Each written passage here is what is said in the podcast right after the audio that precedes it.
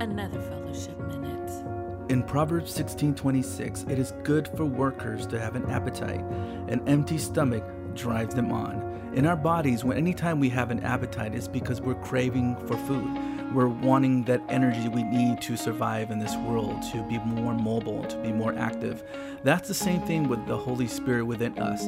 If we're having an appetite, it's because we're hungry, we're wanting more. We're not settling just for a just plain diet meal. We're actually wanting the most we can get from God, His presence, His Word, His worship. If we're not getting enough of that, we're always going to be hungry. We're always going to be having those spiritual cravings. We're going to build that appetite. And that is great because if you are feeling that, it's because your heart and the Holy Spirit is asking for more. So don't deny that. Don't deny that appetite. If you're starting to feel that you're needing more of His presence and Word, that is normal because as workers, we need that to grow stronger in the Lord. Fellowship Minute is provided by Fellowship.fm and Angel Broadcasting Network.